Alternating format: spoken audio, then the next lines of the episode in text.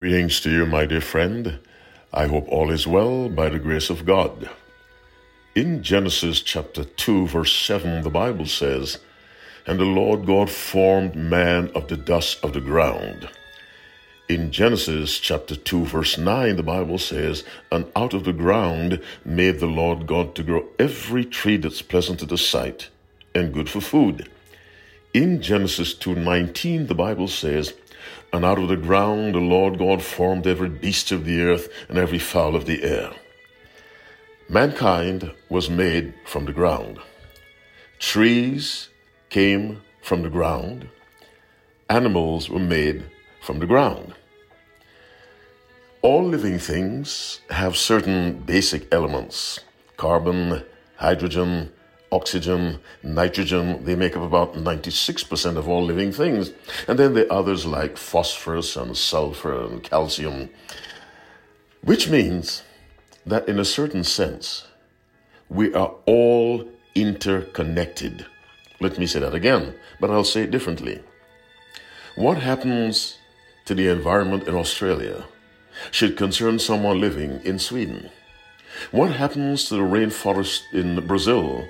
Should concern someone living in Poland because we are in some sense all a part of creation, which should place upon us a godly Christ-like concern for the world in general and for people in particular. It is contrary to the philosophy of creation to say that is not my business. What's happening in Cambodia? I'm living in the United States.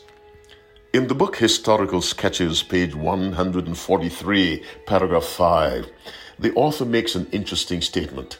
We are all woven together in the great web of humanity. Somehow, what one person does has a chain reaction. Now, the chain reaction may not be recognized or noticed, but because of the way creation was put into place, one person's behavior has an effect on someone else, whether that effect is seen or unseen. My listening friend, the animals from the ground, plants from the ground, human beings from the ground, and the fish in the sea have the same basic elements.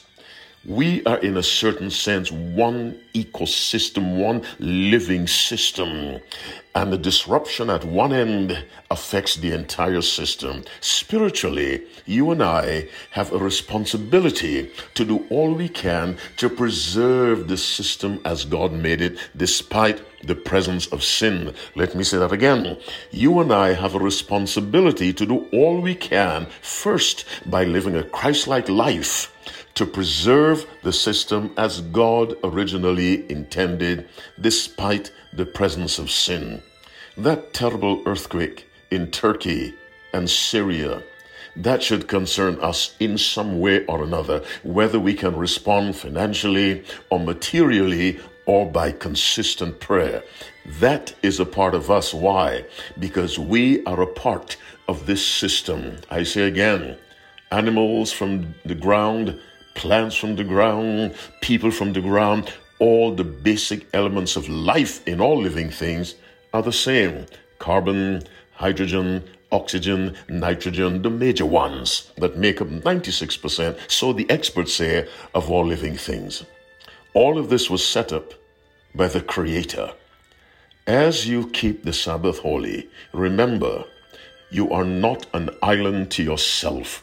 You have a responsibility to environment. You have a responsibility to your society. Let that responsibility be grounded in the fact that the Creator set up a system in which everyone has a part to play. Everything has a part to play. May the Lord bless you as you keep the Sabbath holy and you seek His wisdom to play your part to His glory. God bless you and your family.